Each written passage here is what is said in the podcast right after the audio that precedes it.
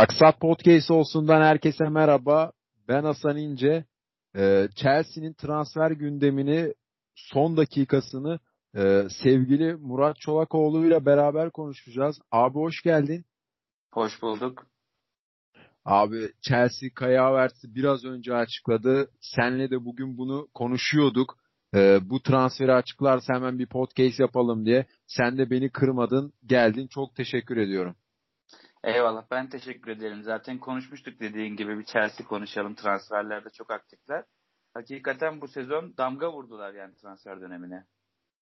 Ya müthiş bir transfer sezonu geçirdi diyebiliriz Chelsea. Ben hatta şöyle bir tweet atmıştım.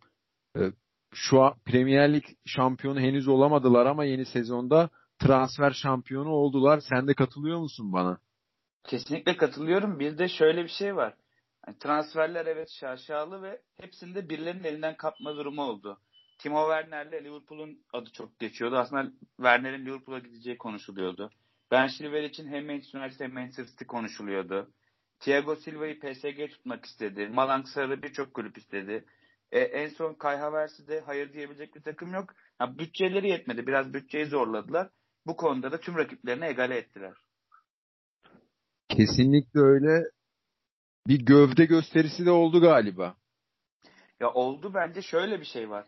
Aslında geçtiğimiz sezon transfer cezası, cezasıyla birlikte Chelsea'de Abramovich dönemi acaba bitiyor mu? İşte yıldız hamle de yapamayacak. Bir şey yapamıyor. Lampard da geldi tecrübesi hoca. Acaba hani Chelsea o eski gücüne olmayacak mı diye konuşuluyordu. Sonrasında Ocak ayından sonra transfer döneminden sonra Şubat'ta bir başladılar transferi Hakim Ziyeh'in açıklanmasıyla beraber. Gövde gösterisini tüm rakiplerine bayağı büyük bir şekilde yaptılar. Bu artık son transfer Kai Havertz ama daha devamı da gelecek. Daha bu takımdan gidecekler de var. Ligin başlamasına şurada çok az bir sürede kaldı. Ama ne, neler olacak hala bekliyoruz. Bir Declan Rice hamlesi de gelebilir. Orta saha çünkü Chelsea'nin orta sahası şu an biraz Kante'ye böyle çok muhtaç hale geldi. O kadar fazla iyi hücumcu geldi ki hangisini keseceksin? Hücum anlamında baktığında takıma müthiş varyasyonlar oluşturabiliyorsun. Elinde mevcutta kalanlara bir bakalım. Temi Abraham, Olivier Giroud, Pulisic, Hasan Odoy. Daha ya onun dışında takıma sayabileceğimiz genç isimler de var. Yani Batshuayi duruyor ama Batshuayi'nin gitmesi çok muhtemel bir durumda. E onun dışında eklentiler Kai Havertz geldi, Timo Werner geldi, Hakim Ziyech geldi. Yani istediğin kadar çeşitli varyasyon yapabilirsin. Ha bu şu anda beklentim mesela ileride Timo Werner'in yanında mutlaka bir tane pivotu kullanacak gibi geliyor Lampard. Ya Giroud'u ya Temi Abraham'ı kullanacak. Tabii 90 dakika boyunca böyle olmaz ama kanatlarda polis için birazcık daha yeri garanti gibi duruyor. O çünkü pandemi sonrası da çok etkiliydi. Öbür tarafta Hakim Ziyeh. Hakim Ziyeh de çok etkili ki Mason Mount'u geçen sezon yaptıklarını unutmamak lazım. Saydıkça daha fazlası geliyor şu an. Kai Havertz buraya eklenen son halka oldu. Kai Havertz'in de aslında Chelsea'de oynayamayacağı yer yok. Şimdi bakıyorsun Leverkusen'deki durumuna. Orta sahanın ortasında oynamaya başladığı bir dönem var. Sonrasında iyice artık 10 numara Santrfor Santrfor'a yakın bir şekilde ikinci Santrfor gibi oynuyordu. Burada da sürekli gollerini attı ki o da Leverkusen tarihine birçok anlamda geçmişti. Hem işte en erken maçı çıkan oyuncu oldu. Daha sonra tabii bu rekor değişti. Onun dışında en en erken sürede 50 maça 100 maça çıkan oyuncu. Gol sayılarında açtı. Çok yetenekli bir oyuncu ve sezonu da Santrfor oynayarak tamamlamıştı eksiklerden dolayı. Yani çok iyi bir hücum takviyesi yapıldı. Ki verilen meblağ, sözleşme süresi, onun aslında yeni jenerasyon futbolcular arasındaki en çok şey beklenen 3 oyuncudan birisi olduğunda ben öyle düşünüyorum. Mesela baktığımız zaman işte Joao Felix'ten herkes çok şey bekliyor. Jadon Sancho keza aynı şekilde. İşte Kai Havertz de bu üçüden birisi gibi duruyor. Daha tabii bir sürü isim eklenebilir. Yeni altyapıdan isimler de konuşuluyor. Ansu Fati şu bu. Bakacağız. Ya benim için Chelsea şu an transfer döneminde hep çok güzel hamleler yaptı. Hücum anlamında. Savunma tarafına baktığımızda da bir kere bu takımın en büyük beklentilerinden ikincisi stoper transferiydi. Eldeki stoperlerin birazcık tecrübesiz, birazcık da liderlik eksikliğinin oluşu. Zaman zaman hatalar yapacak ki Chelsea geçtiğimiz sezonda kulüp tarihindeki en kötü sezonlarından birini geçirdi savunma anlamında. Ligde yedikleri gol sayısıyla ve toplamda yedikleri 57 golle beraber aslında tarihin en kötü ikinci sezonlarından birini geçirdiler.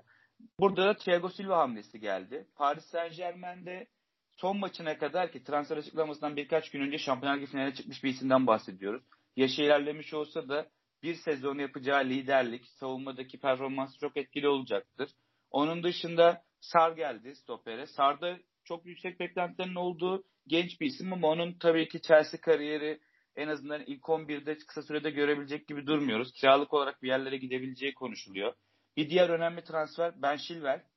Yani bir kere Frank Lampard göreve geldiğinden itibaren bir Emerson'u denedi. Emerson'dan çok verim alamadı. Sonra orayı Marcos Alonso aldı ama o genelde bizim 3-5-2'nin ya da 3-4-3'ünün sol tarafında hücumu çok fazla düşünen bir isimdi. Şimdi Ben Chilwell geldi. Hem genç hem yetenekli ki onun olmadığı zamanlarda yaşanan sıkıntıları da Leicester'da da görülmüştü. O da biraz savunma zafiyeti olsa da mevcut takımda artık hücum o kadar güçlü olacak ki en iyi savunma hücumdur derler işte. Chelsea şu an öyle bir takıma doğru evrildi. Hemen şunu hatırlatalım. Detaylı detaylı paslaşa paslaşa konuşuruz daha e, önümüzde Tüm vakit var. Evet, Timo Werner 50 milyon sterlin karşılığında geldi Chelsea'ye. Gövde gösterisinden bahsetmiştik ya, ona hitaben söylüyorum. Hakim Ziyeh 35 milyon sterlin. Ben Chilwell 50 milyon sterlin. Ee, Sar bedelsiz olarak geldi. Keza Thiago Silva da öyle. Ve son olarak da Kaya Havertz 62 milyon sterlin. Ee, dediğin gibi bu oyuncuları bir de transfer çalımı yaparak da aldılar. İşte Ben Chilwell Manchester United'la adı geçiyordu. Ee, Timo Werner'in Liverpool'la, işte Kaya Havertz'in de birçok kulüple adı geçiyordu. Ee, ben Chelsea'nin müthiş bir gövde gösterisi yaptığını ve herkese sezon başlamadan önce gözdağı verdiğini düşünüyorum. Ee, bir diğer konu ise benim Kaya Havertz e, müthiş bir oyuncu. E, Leverkusen'de forvet olarak bitirdi sezonu. E, benim en uygun gördüğüm yer ise ona forvet arkası diye düşünüyorum. Ama mesela birazcık şu konuda soru işaretim var. E, sen de bana katılır mısın bilmiyorum Havertz hakkında. Sanki Premier Lig için birazcık yumuşak kalabilir ama onun oyun zekasıyla, oyun aklıyla da kapatabileceğini düşünüyorum. E, ben adaptasyon sürecini anlat, atlattıktan sonra e, Premier Lig'de şov yapacağını düşünüyorum. Sen ne diyorsun abi bu konu hakkında? Şimdi bugün de buna benzer bir yazı okumuştum aslında işte Almanya'dan gelen oyuncularla ilgili Werner üzerindeki beklentiden bahsediliyordu. Evet, çoğu oyuncu için şu an bence bir bekleme süresi gerekiyor adaptasyon olması için. Evet, ya Kai Havertz'in geldiği Bundesliga çok yüksek tempolu bir lig. Ama Premier Lig daha sert. Oyuncu müdahaleleri de genelde daha sert oluyor. Ama işte sen de söylemiştin. Oyun zekası çok yüksek Kai Havertz'in. Yaşına göre çok iyi hamleler yapabiliyor. Bu konuda Bundesliga'nın bir videosu vardı top geldiği anda arkadaşlarının yerine göre hemen pozisyonunu alıp onlara en uygun pasları atabiliyordu. Mesela dışarıdan baktığında böyle çok hızlı bir oyuncu değilmiş gibi de gelebilir ama hem oyun zekasıyla hem de fiziksel hızıyla da beraber çok iyi hamleler yapabiliyor. Tabii dediğine katılıyorum işte. Birkaç ay bir bekleyeceğiz yani. Bu Chelsea belki Ocak ayına kadar. Abi bir saniye lafını olmayacak. bölüyorum. Bir saniye lafını bölüyorum. Ben bile şu an heyecanlandım. Ee, lafını lütfen unutma şu anda Chelsea sayfaları yani taraftarların kurduğu sayfalar yeni hedef Declan Rice gibi paylaşımlar yapıyor. Bunlar çıldırmış olmalı ya. Ya demiştim az önceden Declan Rice de beklemiyor çünkü Declan Rice aslında bu takımın yani bazı karakterine tam uyması uyuyor. Hem stoper hem ön libero oynayabiliyor olması. İngiltere milli takımı. Yani Mason Mount gibi yakın arkadaşı açtı. var yakın arkadaşı var. Bir de üstelik Chelsea altyapısından çıkma ve gönderilme. Onun zaten West Ham tarafında şimdi Frank Lampard'ın gelişi, West Ham'la Chelsea arasında çok fazla yıllarca oyuncu değişikliği oldu. Orada şimdi birazcık vermek istemiyorlar. Ona verilecek para icat edilmedi falan deniyor da işin sonunda çok yüksek bir takasa da bakabilir. Bence artık yani Chelsea açmışken muslukları, paraları akıtıyorken Declan Rice'ı da alıp transfer dönemini bir de kaleci transferiyle ki ona ekstra değineceğim. Şu an oraya girmiyorum. Ee, iyi bir Declan Rice hamlesi gelebilir ki. Takımda mesela bakıyorsun Ross Barkley'i önerebilirler takasta. Batshuayi'yi önerebilirler. Danny Drinkwater'ı alın sizin olsun diyebilirler. Bunun dışında Zappa Costa'sı işte savunmada birkaç isimden birisi de verilebilir. Kiralık da verilebilir ki Chelsea yıllardır hep şey 50 tane 60 tane oyuncu rotasyonu var. Bunların yarısını kiralık gönderiyor. İşte şu anki mevcut kadroda da bu tarz bir sürü oyuncu var. Yani Declan Rice hamlesi bence çok güzel. Pastanın üzerine artık sosu, tat, çileği her şey olur. Ya bence yapılması gereken de bir transfer. Çünkü uzun bir sezon olacak. Şampiyonlar Ligi'nde mücadele edecek. Bazı eksiklerin kapanamadığını çok gördük Chelsea'de bu sezon boyunca. Evet Şampiyonlar Ligi vizesi aldılar. 66 puan topladılar ama Premier Lig standartları için düşük bir puandı. Rakiplerinin kötü olmasına biraz yararlandılar. Çok daha iyi olmaları lazım. Yani şu an için orta sahada Declan Rice gelse Kante ile ikili. Önlerinde Havertz böyle bir üçlü. Önde de üç kişi. Çok rahat bir şekilde işi yapar. E burada tabii biraz daha beklenti şöyle bir durum var. Böyle bu finansal fair play var sonuçta işin içinde. Bu kadar para harcadın. Evet bir yıl önce Hazard'ı sattın. Morata'dan gelen bir para var. Orada 160 milyon eurodan fazla para geldi sana. E senin bütçen de yüksek. E burada işte belki bir olası Jorginho'nun ayrılığı gerçekleşebilir. Bakayoko'nun bir iyi bir evre ayarlığı gerçekleşir. Yani olabilitesi çok fazla olan şey var. Şu an çünkü yine dolu dolu kadrosu var Chelsea'nin. Bir de işte Kai Havertz diyorduk. Hani oyun zekasıyla. Evet oradan hızıyla... devam edelim. Sonra da Hı-hı. yeni transferleri tek tek konuşalım. Buyur abi. Tamam. Kai Havertz şimdi oyun anlamına göre Chelsea çok şey katacak bir isim. E, adaptasyonu senin de çekincelerin vardı. Evet, birkaç ay sürecek. 6 ay belki hani Ocak ayına kadar biz Chelsea'yi evet iyi puanlar alacak ama tatmin edemeyecek şeyler olabilir. Oyuncular çünkü birbirini şu an tanımak için çok daha süreleri var. Zaten bu yılın hazırlık süreci de kısa geçti. Takımlar henüz adaptasyonu da sağlayamadılar ki ligin ne şekilde oynanacağı da tam anlamıyla bilinmiyor. Olası bir ikinci dalgada neler olacağı da bilinmiyor. Hani bu süreç süreci biz oynanacağını varsayarsak ligin normal standardında Kai Havertz belki 3 ay sonra takımda çok daha etkili olabilir. Yani, ama tabii Leverkusen'daki tek hakim oyuncuydu sahada. İşte 17 gol attığı performansı burada sağlayabilir mi ilk aşamada? Yani çok hemen için mümkün değil. Çünkü çok fazla burada gol skor üretebilecek isimler var. Onun sağ içindeki oyununu izleyeceğiz büyük ihtimal. Çünkü kalitesini her zaman gösterecektir. Adaptasyonun dışında fiziksel olarak da Chelsea'de Premier Lig'de alışır ki burada oyun stili olarak birazcık Mihail Balak'a benziyor. Yani daha hücumcu versiyonu. Orada ya illaki onlardan da bir şeyler öğrenecektir. Haberini de alacaktır. Neler yapması gerektiğine dair. Ben onun zekasıyla ve çalışkanlığıyla adaptasyonu en kısa sürede tamamlayıp ile uzun yıllar damga vuracak bir oyuncu haline geleceğini düşünüyorum. E, Kaya Vars hakkında son olarak şunu da söyleyeyim. E, kesinlikle sezonun en flash transferi oldu diyebiliriz. Ben öyle düşünüyorum açıkçası. E, ya, Messi de yatınca. Evet dediğin gibi yani adaptasyon sürecini de atlatırsa uzun yıllar çok büyük performans sergileyecek gibi.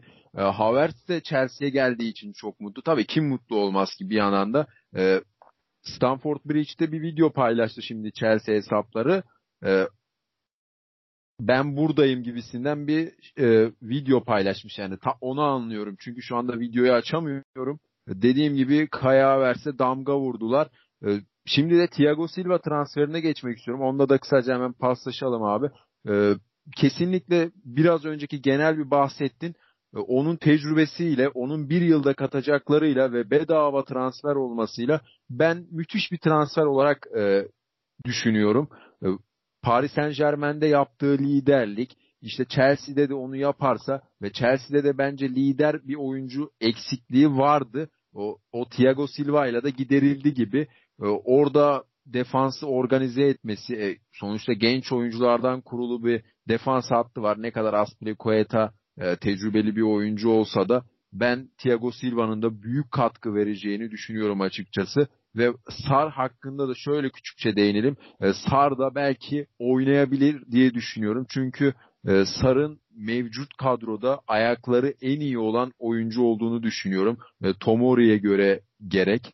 E, o konuda da belki de bir Sar'la ikili olabilirler. Ee, bir yandan da Sarı yetiştirir Thiago Silva. Ee, senin bu konu hakkındaki yorumlarını merak ediyorum. Yani tabii ki yetiştirebilir ki Thiago Silva zaten bu kadroda Rudiger'i, Kurtulmayı, Sarı, işte hatta kalırsa Ampadu'yu hepsini geliştirebilir. Burada şöyle bir şey var. Evet Sar çok yetenekli hem te- hızı hem de tekniği olarak iş görebilecek bir isim. Ama mevcutta işte şimdi az önce dedik ki adaptasyon. Bir anda böyle bir ikiliyle başlamak ki muhtemelen sol bek de yeni olacak. Sağ bek de yani Aspilicueta ya da James evet ikisi de takımın birkaç yıldır yani Aspilicueta'dan kaptanı yıllardır burada. James de kendini ispat etmeye başladı. Ya çok büyük böyle bir anda şey olmaz. Mevcutta belki Rüdiger, belki işte Tomori bir formayı Zuma var. ama Kurt Zuma var. Evet yani bunlar oynayabilir ki hani şu an Thiago Silva ile beraber aslında stoper tarafını kapattılar. Güzel de bir durum oluştu. Thiago Silva çünkü Milan, Paris Saint Germain bu iki dönemde de ki takımların en iyi dönemlerinde Thiago Silva oradaydı. Hatta onunla ilgili aklımda şey kalmıştı milli takımda da. Mesela Almanya Brezilya'yı 7-1 yendiğinde o maçta Thiago Silva yoktu. David Luiz Dante ikilisi vardı. Thiago Silva'nın olmadığı tek maçtı o turnuvada.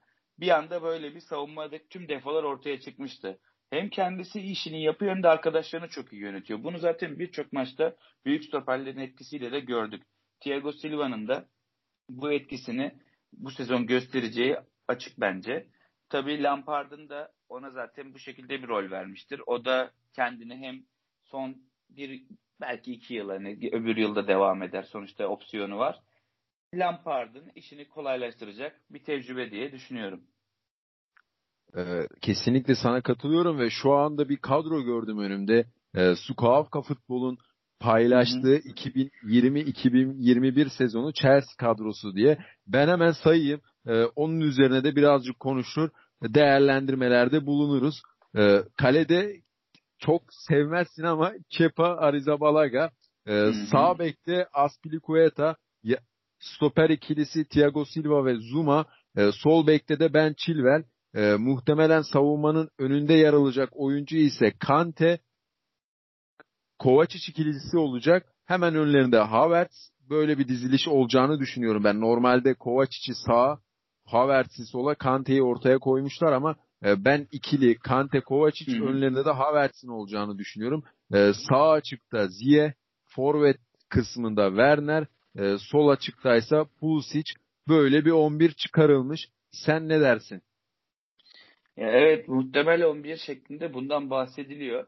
Yani bence burada Zuma'nın yeri, Zuma çok hata yapabilen, yapmaya müsait bir stoper. Onun dışında orta sahada yani Kante aslında şöyle, Kante net olarak sen ön liberosun ve bu takımın tek kestisin dersen o işi layıkıyla yerine getiriyor. Verilen her iş layıkıyla yerine getiriyor ama biraz son iki yılda biçilen rolde zorlandığını gördük. Yani Kante'nin alıştığımız kesiciliğinden daha fazlasını istediklerinde hücumda. O bizim beklentimizin tarafında diğer taraftar oldu. Sakatlık problemleri de yaşadı. Eğer sağlam bir Kante olursa bence tek başına kapatıp Kovacic'in ve Havertz'in hücuma çıkışlarını çok rahatlatır. Kovacic de bu takımda dribbling yeteneği yüksek isimlerden birisi ve iyi de bir pasör. Bence bu sezon yani Jorginho'dan çok daha efektif olacaktır. Mason Mount belki yani zamanla fiziksel gücünü biraz daha geliştirirse Kovacic'in yerine geçebilir. Ama programın başında da söylemiştim. Hani Werner'in tek başına olması biraz İngiltere stoperler arasında Werner çok güçlü olsa da zorluk çıkarabilir ki. Kilit açmak için belki 60'tan sonra Olivier Giroud, belki işte bazı maçlarda en azından iç sahada savunma önlemini biraz daha düşük olduğu maçlarda direkt Abraham Werner ya da Werner solda ki burada işte çok fazla seçenek var. Yani çıkaramıyorsun. Evet Pulisic şahane bir performans sergileyebiliyor. E, bu sefer şeye bakıyorsun işte Hakim Ziyech'e bakıyorsun. Hakim Ziyech'in yapabildikleri de hem skor üretebiliyor hem asist yapabiliyor hem de rakiplerini çok rahat bir şekilde geçebiliyor. Yani bence zaten onun Ajax görmüş olması ki burada şöyle bir durum var. Hiçbir oyuncunun futbolcu olarak kendini ispat edebilme gibi bir problemi yok mesela bu transferlerde. Hepsi zaten bulunduğu yerlerde takımlarını sırtlayan isimlerdi. Ajax'ta Hakim Ziyech başroldeki oyunculardan birisiydi. Werner Leipzig için attığı gollerle beraber artık son yıllarda bir numaralı isim olmuştu. E, onun dışında Kai Havertz Leverkusen'i taşıyordu. Thiago Silva savunmanın lideriydi.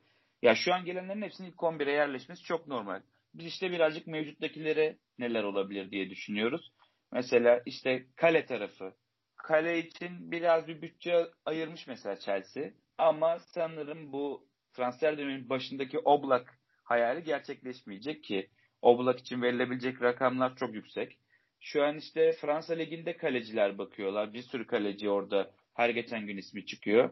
Ren'den Edward Mendy'nin ismi geçiyordu ki orada da şöyle bir şey var. Peter Cech bu takımın tarihindeki en başarılı isimlerden birisi. Ren'den gelmişti çok genç yaşta. Biraz hani or- orada da böyle bir bak oradan aldığımız adam başarılıydı. Zaten şu an kulüpte Peter Cech de üst düzey yöneticilik yapıyor.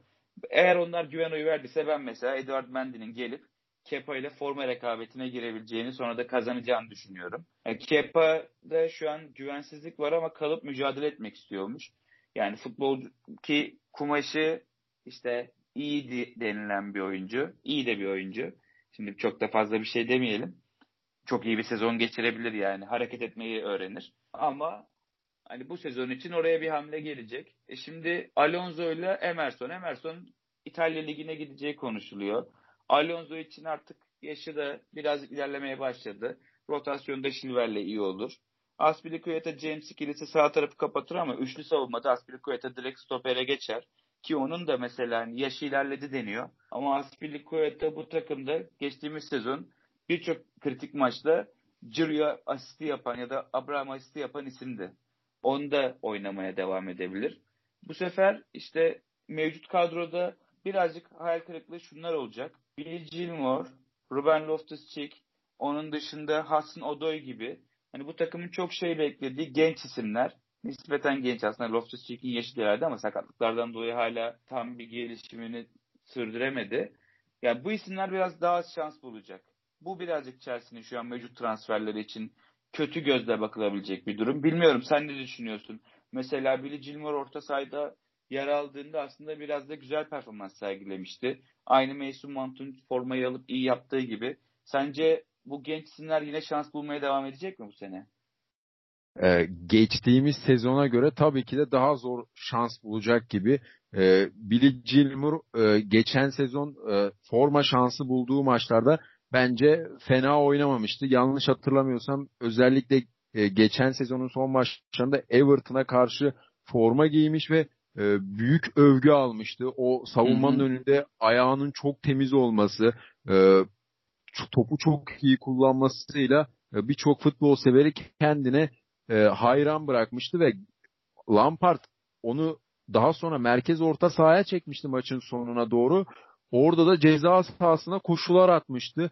Pozisyonlara girmişti. O yönüyle de beni etkilemişti aslında. E, ben Gilmour'un çok etkileneceğini düşünmüyorum. Çünkü sonuçta net bir orta saha henüz alınmadı. Ha, Declan Rice gelirse Gilmour da bundan nasibini alacak. Ama mesela Mason Mount konusunda onun da mesela o Everton maçında orta saha oynadığını hatırlıyorum. Sol iç olarak orada büyük bir e, dinamizm katmıştı ve e, Chelsea'nin hücuma çıkışında büyük etkinlik göstermişti. Ben Mason Mount'un bu kadroda kendine nasıl yer bulacağını çok merak ediyorum. Çünkü çok beğendiğim ve e, Chelsea taraftarının da büyük işler beklediği bir oyuncu. Muhtemel olarak e, hücum hattının e, sol, sağ kenarında bulamayacak diye düşünüyorum. E, bu yüzden kendisini orta sahada e, bir yer bulacak gibi gözüküyor. E, diğer bir oyuncu ise Hudson Odoi. E, ondan çok büyük beklentiler vardı. İşte Sarri döneminde birçok kulüple adı anıldı. Bayern Münih yanlış hatırlamıyorsam hı hı. E, çok e, istiyordu ve gitmemişti ve hatta Chelsea göndermemişti. Ama galiba gördükleri bir şey var ve ondan umudu kestiler. Yoksa bu kadar transfer yapacaklarını ben açıkçası düşünmüyorum. Senin de bu konu hakkında yorumunu alırım. E, Hudson Odoi'dan sanki birazcık vazgeçmiş gibiler.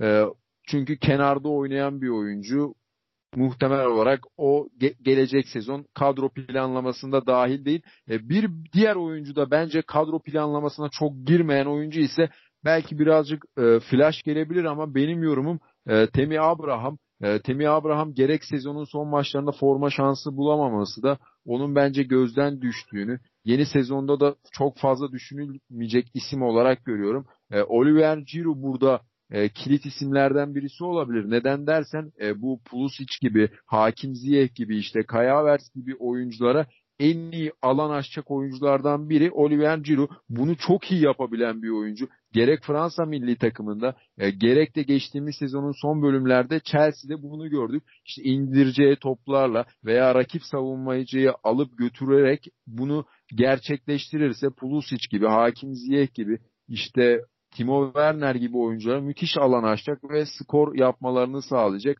E, ben bu yüzden e, Ciro'nun da planlarında olduğunu düşünüyorum. E, senin Temi Abraham konusundaki fikrini de merak ediyorum. E, Hasan Odoy'dan başlayayım. Hasan Odoy'dan aslında beklentiler yüksekti ki 80-100 milyon euro civarında da bir bonservis beklentileri vardı o zaman için eğer göndereceksek diye. Ya Odoy'de sakatlık problemleri oldu. Onun sonrasında tam hazır olmadığı için riske de etmek istemediler. Bu yıl onun yılı olabilirdi. Tabii bu kadar transferden sonra şu an çok zor ama yaşı hala 19. Yani 2000 doğumlu bir oyuncu. O bence biraz zaman var. Temi Abraham tarafında da yani geçen yıl ve ondan önceki yıllarda Lampard'la beraber büyümüş bir isim. Ve onun sayesinde İngiltere milli takımına kadar da yükseldi.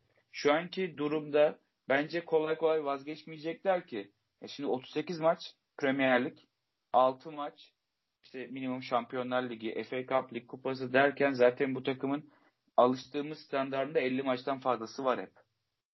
Abraham burada zaten bir Lampard'dan sözünü almıştır. Bence mevcut durumda işte hem Ciro hem de Abraham artık çünkü Ciro'nun yapabildiklerini Abraham da yapmaya yavaş yavaş öğrenmesi gerekiyor ki öğrenir. Geçtiğimiz yaz mesela e, Abraham 3. stoper gibi görülüyordu. İşte Batshuayi daha önünde gibi duruyordu ama Lampard ikisini de geriye bırakıp direkt Temi Abraham'ı hazırlık maçına denemişti. Bu sezon işte öyle bir yargıya varabileceğimiz bir hazırlık dönemi izleyemiyoruz maalesef. Hem milli takım dönemine denk geldi takımların hazırlık maçları hem de işte çok kısa bir alan. O yüzden ya şu an için ben mesela Lampard'ın kafasında Abraham ne kadar var yok kestiremiyorum. Ama ben, gitmesi benim için sürpriz olur.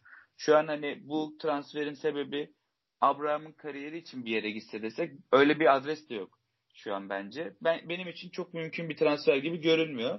Bu da ne olur? Mesela süre dağılımında maçların yüzde yüzünde Timo Werner birinci isim. İşte yüzde altmış yetmiş durumunda Abraham ya oyuna sonradan giren ya da işte çift forvet çiftleyen isim olacak. Olivier Giroud ise geçtiğimiz yıldaki gibi işte çoğu maçta sonradan girecek isim ki onu da kendi Lampard'la ispat süreci biraz uzun sürdü. Bir süre hiç oynatıl, oynatılmadı. Orada Giroud'un aldığı süreler biraz daha düşebilir ama ihtiyaç halinde her zaman için verilen görevi yapabilecek bir isim durumunda. Ya bence bu üç isim Santrfor'da Chelsea'nin bu sezon kullanacağı isimler olacak. Batshuayi için işte bir adres bonus zaten onun gireceğini konuşmuştuk. Bunun dışında hücum hattında işte hani senin planına göre bakarsak mesela şu da ortaya çıkabiliyor aslında. Hani mantıklı gelebilecek bir durum. Kai Havertz de oynayabiliyor bu durumda. Werner Havertz'li çok dinamik, çok teknik ve birbirinden fazla birçok şeyi bir arada yapabilen iki hücumcuyla oynamak orada güzel bir iş yaratabilir. Bu da tabii birçok oyuncuya yer açıyor. Çünkü hepsi senin de dediğin gibi her yerde oynayabiliyor. İşte Mason Mount solda yer yoksa orta sahada oynayabiliyor. Yani biraz şey geldi. Çok mümkün olduğunu düşünmüyorum ama olursa da mantıklı sebeplerle açıklanabilecek bir hamle. E, Kaya Havertz ve e, Timo Werner şimdiden paslaşmaya başladılar. E, Kaya Havertz hoş geldin kardeşim diye bir paylaşım yaptı Instagram hesabından. E, ya müthiş bir ikili olabilirler aslında. Birisi e, 9 numara olarak oynayıp e, Kaya Havertz'e gezici forvet olarak oynadığında e, göreceğiz ama bu işteki en önemli sürecin ben adaptasyon sorunu olduğunu düşünüyorum. E, olayın şifresi denir ya bence de bu. E, şimdi süremizin de sonuna yavaş yavaş geliyoruz ama farklı bir konuya değinip sonradan sana daha farklı bir şey soracağım. E, Chelsea'nin rekor transferleri diye bir tablo var önünde şu an. E, sondan başa doğru gelecek olursam e, Fernando Torres ve Jorginho 50 milyon sterlinle 50 milyon sterlinle beşinciliği paylaşıyor. İşte Liverpool'dan transfer olmuştu Torres. Hı hı. E, Jorginho da Napoli'den 2018 yılında. E, dördüncü sırayı ise Borussia Dortmund'dan 2019 yılında transfer olan Christian Pulisic 58 milyon sterline.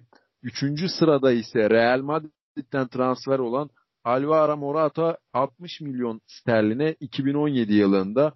E, ikinci isim ise bir kaleci olması e, dikkat çekiyor. E, Kepa Arrizabalaga Atletico Bilbao'dan 2018 yılında transfer olmuştu. E, en e, yüksek bonservisle gelen isimse e, Kaya Havertz 71 milyon sterline artı bonuslar var. O yüzden birinci sıra Kaya Havertz'te. E, böyle de bir tablo var. Bunun üzerine de istersen kısa bir yorum yap. Daha sonra farklı bir konuya geçelim. Çünkü programın sonuna geliyoruz yavaş yavaş. Şimdi e, harcanan paralara baktığımızda en azından Santrfor tarafı bekleneni çok fazla verememiş. İşte Torres burada iyi bir meblağa gitmişti ama ne Liverpool günlerini Atletico Madrid günlerini göremedik Chelsea'de. Onun dışında işte takımın Morata transferi olsun çok da etkili olabilen bir transfer değildi performans açısından. Evet, Jorginho Sarri'nin direkt evlat kontenjanıyla olan aslında oyunu çok iyi okuyan ve bilen bir isim.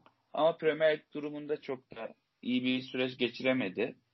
Ya şu an için işte Kai Havertz bu rekoru kırdı. Bence yani aslında pandemi süreci olsa da olmasa da Kai Havertz için bu rakamlar konuşulması gerekiyor. O da oldu. Ee, bir taraftan işte kaleci transferinde çok aceleye gelmiş. Birazcık hani potansiyel gördük, alalım, işe yarar denilen biraz işte ayağı iyi kaleci transferi oldu. Orada da orada da bir hata oldu. Bu tüm takımlara baktığımızda aslında yüksek bonservisler biraz oyuncularda sıkıntı çıkarabiliyor. Yani çünkü bonservisi gördüğün an beklentin de artıyor. Bu durumda işte e, madem bu adama biz bu kadar para verdik, bu adam geldi. işte bunu kanıtlaması gerekebiliyor. Yani bence Chelsea şu anki durumda bu bu sezon kırdığı rekorda ya bunda sorun yaşayacağını düşünmüyorum yani. Havertz çoğu oyuncuya göre hem saha içinde hem saha dışında onu çünkü ben hayat hikayesini falan da araştırmıştım. Neler yaptı, neler etti diye. Birazcık hani onun paylaşımlarını da yakından takip ediyordum uzun süredir. Yani orada Havertz bence bu rekorun alın nakile çıkacak buradan. Çok daha iyi bir meblağlara belki transfer teklifleri bile alacak yani yıllar içinde. Ee, bunu bize zaman da gösterecek. Ben de seninle aynı fikirdeyim ama e, son iki konu başlığı var kafamda. Onları da konuşup bitirmek istiyorum. Hı hı. Chelsea sence bu sezon nasıl bir sistemde oynar? Geçiş oyunu mu oynar? E, e, topu ayağına isteyip işte rakipleri e, topun arkasına geçmeye mi zorlar? E, senin kafanda nasıl bir sistem oluşuyor açıkçası? Ya şimdi şöyle bu kadroyla her şey oynarsın. O zaten bir şey de. Şimdi geçen yıla göre baktığımızda Chelsea kontra ataktan pozisyonlar veriyordu. Ee, mevcut durumda savunmada kapanmak zorunda kalıyordu ki ya Chelsea için en büyük test yine Şampiyonlar Ligi'nde olacak. Bayern Münih maçında yani çaresiz kaldığı bir durum olmuştu. Kendi oyunu hiçbir şekilde yansıtamadığı ve yani kapanmayı da çok fazla beceremediği bir durumdu. Bu yıl şu anki mevcut oyunculara baktığımızda hepsi çok iyi pasör. Kanatlarda da mesela şey Pulisic kendi alanını kendi yaratabiliyor. Yani sadece kontra atak hızlı çıkabilen bir oyuncu değil. Aynı şekilde Kai Havertz de bunu yapıyor. Hakim Ziyeh bunu şahane bir şekilde yapıyor. Timo Werner de hem kontraya çıkabiliyor, hem pas oyununda iş yapıyor, hem de dar alanda işler çıkarabiliyor. Yani büyük ihtimalle şöyle, mesela çift santrforken set oyununu iyi bir şekilde oynayabilir. Sürekli beklerin bindirdiği ki bak daha Şilvel'in yapabilecekleri hücum katkısını falan konuşamadık yani. O kadar fazla seçenek var. E şimdi bunları yaparken yani duruma göre kontraya da çıkabilir. Mesela işte burada biraz presi önde yapabilecek ki yine şeyimiz var. Werner çok iyi bir pres, presi uygulayabilecek bir isim. Onun dışında işte diğer oyuncular da hızıyla ve alan çalışmasıyla yapabilir. Orta sahada Kante'nin direkt takımı hızlı hücuma çıkarabileceği durumlar da olabilir. Yani Chelsea bu sezon çoğunlukla ama topa sahip olan işte rakibine sürekli dikine biraz hani şey Liverpool'dan farklı biraz Manchester City'ye yakın bir hücum anlayışıyla sahada yer alır gibi geliyor. Çünkü hani orta saha fiziksel açıdan çok güçlü değil. Topu genelde elde bulundurmak, hani kaptırmak hatayı daha az hata yapmak isteyeceklerdir. Bunu da yani büyük ihtimalle çoğu maçta biz böyle bir Chelsea göreceğiz. Sürekli işte seri paslaşmaların yapıldığı ceza sahası çevresinde birkaç üst üste pasla boşa çıkarıp gol atırabilecek yani golleri genelde böyle görürüz diye düşünüyorum. Ben sana şöyle bir katkı vereyim hemen e, topu ayağında tutmasıyla alakalı. Ben de Chelsea'nin e, set hücumuyla e, bir şeyler yapabileceğini düşünüyorum. Neden dersen bu oyuncular e, skora çok e, yatkın oyuncu. Yani Hakim Ziye'yi düşündüğünde E, bir sezonda en az 20 gole doğrudan katkı veriyor. E, Pulisic öyle, Timo Werner keza öyle, e, Kaya Havers desen yine öyle. E, belki bir Olivier Giroud o tarz bir oyuncu değil, fazla skor katkısı veren değil. E, diğer şekilde bu oyuncunun hepsi gol atma e, yeteneği olan, e, skor hı hı. üretebilen e, tarzda oyuncular. Bu yüzden ben de topu ayağına alan tarafın Chelsea olacağını düşünüyorum. Ama Lampard'da asıl merak ettiğim olaysa maç maç mı e, bir kadro planlaması yapacak? Çünkü elinde bir sürü oyuncu var hücum hattına baktığımızda. Yoksa belli bir sistemde gidip ona göre mi oynayacak? Yani şunu demek istiyorum. Liverpool'a karşı ve Aston Villa'ya karşı farklı bir sistemde mi çıkacak? Yani yoksa yok ben Liverpool'a da aynı sistemde çıkacağım. İşte topu ayağımda tutacağım. Aston Villa'ya da mı öyle diyecek? Bunu da sezon içerisinde daha kolay görebileceğiz diye düşünüyorum. E, şimdi de şunu sormak istiyorum. Benim aslında en çok kafama takılan, kafamı karıştıran ve Lampard'ın asıl test edileceği nokta diye düşünüyorum. Lampard bu kadronun e, dinamiklerini nasıl koruyacak? E, çünkü siz yani Mason Mount'un ben 3 maç yedek kaldığında veya 2 maç sıkıntı çıkarabileceğini düşünüyorum. Çünkü genç oyuncu oynamak isteyecek. Hı hı. E, Havertz yedek kalsa öyle olur. E, Werner kalsa öyle olur. İşte Pulisic kalsa öyle olur. Hudson Odoi nasıl tepki vereceğini bilmiyoruz. E, Hakim Ziyech'in öyle. Yani orada ön alanda özellikle müthiş bir karmaşa var. E, Lampard sence o dinamikleri iyi koruyabilir mi yani takım içindeki? Şimdi şöyle bence iki anlamda direkt koruyabileceğini düşünüyorum. Birincisi Lampard kariyer açısından çok büyük topçularla beraber mücadele etti ve yani bu tak bu oyuncuların da saha içindeki liderlerinden birisiydi John Terry ile beraber Chelsea'de. Onun hem futbol zekası hem işte sahada yaptıklarıyla beraber çok fazla oyuncunun da idolü. Bu yüzden Lampard'ın bu konuda oyuncularla anlaşma konusunda iyi olabileceğini düşünüyorum ki burada şöyle de bir şey var. Sarri sonrası Lampard'da mesela işte oyuncuların düşüncesi hep şey olmuş. İşte Sarri bizimle iletişime geçmiyordu. Çok fazla konuşmuyordu ama Lampard öyle değil. Çok ciddi bir şekilde geliyor ve hepimizin sorunlarını dinliyor. Mesafeyi her zaman için ayarlayabiliyor. Ama herkesin her derdini dinliyor. Sadece o değil. Ekibiyle beraber. Bunları ayarlaması tabii ki çok güçlükler olacak. Yani şöyle bir şey var. Şimdi sen transfer rekoru kırdığın adamı 38 maçta oynatmak zorunda gibisin. Oynatmadığın bir durum çok fazla söz konusu olamaz ki. Hani bu takımın bir şey kazanacaksa bu isimlerle kazanacak düşüncesi var. Burada geçen yıla göre baktığımızda mesela şeydi. Bazı oyuncuları bir anda kesebiliyordu.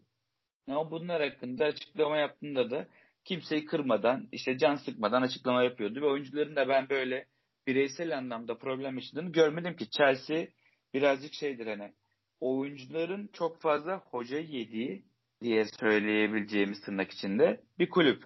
İşte tabii bu isimler yıllarca azaldı, gitti. Ki hatta basın toplantılarında falan oyunculara sorular sorulduğunda Hazard başta olmak, olmak üzere çok sert cevaplar veriyorlardı. İşte zaten biz hücum bile oynamıyoruz. Hani ben ne yapabilirim vesaire gibisinden. Ya böyle bir durumda bence herkesin keyif aldığı futbol oynatmak takımda birçok şey yapacaktır. Yani oyuncuyla iletişim zor ki şöyle bir şey var. Ya mesela Chelsea'de işler yolunda gitmezse şöyle düşün. Pulisic'in arkasında Mason Mount kalmıştı. Mason Mount diyecek ki beni niye oynatmadın? Ben daha etkili olabilirdim. Ama mesela şimdi Pulisic etkili oynarken Mason Mount biliyor yani şansın ona geleceği zamanı şu an için mümkün olmadığını. Çünkü onlar işte bilhassa takımdaki eski oyuncular ve genç oyuncular Lampard'a zaten çok saygı duyuyorlar. Ki onlar da hani haklarını alacağını düşünürler. Ama bu takımda bence senin dediğin problem şu şekilde ortaya çıkabilir. Baktım mevcut durumda Chelsea başarılı başarılı oldu. Birkaç oyuncu için Chelsea kariyeri öbür sezon sonunda bitebilir. Yani 2021 yazında biz Chelsea'de yine birkaç ayrılık haberini görebiliriz. Ama bu birazcık şöyle oldu. Ya mesela şey düşün. Ross Barkley geçtiğimiz sezon az maça mı çıktı? Yani tam rakamını bilmiyorum ama Ross Barkley bence geçtiğimiz sezon hatırı sayılır iyi de bir maç sayısına çıktı Chelsea'de. Yani bu orta sahada rotasyon yine iyiydi ve beklentiler şeydi. Bu yıl Ross Barkley geçen yıl ilk 11'de 19 maça toplamda 30 maça çıkmış. 5 gol ve 5 asistlikte bir katkı vermiş. 2018-2019 yılında ise Chelsea'de 48 maça 30'da 11'inde başlamış yani maça. Ya işte hani biraz azalma var ama mesela Ross Barkley sezon sonunda memnundur. Çünkü çok da bir şey veremedi. Bu biraz işte oyuncuların hak etmesi durumuna göre olacak. Yani Ross Barkley mesela gidecek oradaki mevcut şartlarda orta saha rotasyonuna şimdilik işte Mason Mount oraya kayabilir. Gilmore şans bulabilir. Ya çok uzun bir maraton ve hafta içi hafta sonu sürekli aralıklarla maçların oynanacağını da düşünürsek turnuvalarla beraber bence bu problem bu sezon için çok fazla yaşanmayacak ama öbür sezon oyuncular gelecek şeyine bakacak. Benim yaşım 26 olmuş, 27 olmuş. Benim sezonda en az 40 maça çıkmam lazım. İşte orada da Chelsea'nin durumuna göre, başarısına göre gidenler olacaktır diye düşünüyorum. 5 değişiklik olması sanki Chelsea'ye çok yarayacak gibime geliyor. 5 değişiklik bu sezon Premier kulüpler istemiyor. O, o karardan vazgeçildi. Hani mevcutta ama net yıl... değil yani. Net değil. İstemiyorlar gibi bir itirazda bulundular ama henüz netlik kazanmadı diye biliyorum. Ya ben işte yani öyle bir 5 değişiklik üzerine konuşursak mesela hani orada takım şöyle Chelsea 5 oyuncu değişikliğini çok rahat bir şekilde kotarabilir ama 5. değişikliği ise çok büyük haksızlık olur yeni sezonda. Evet pandemi etkilemişti ama artık yani tüm takımlar eşit şartlarda ve bu Manchester City'nin, Chelsea'nin işte bir iki tane daha kulübün belki Liverpool'un rotasyonunda öyle çok fazla oyuncu kullanmıyor ama orada genç oyunculara şans veriliyor. Yani aşırı bir farklılık yaratabilir. Yani şöyle düşün. Lampard bunu yaptı. Üç tane hücumcuyu birden değiştirdi. Bir anda maçın seyrini değiştirebildi. E, sıkıntı çıktı. Kanatları değiştirdin. Bekleri yeniledin hop. Beş oyuncu değişikliğiyle beraber. Çok üst düzey bir sonuç elde edebilirsin. Ya bu da bence çok olmaması gereken bir durum. Futbolun rekabetçiliğini zayıflatabilen bir durum haline geldi bence.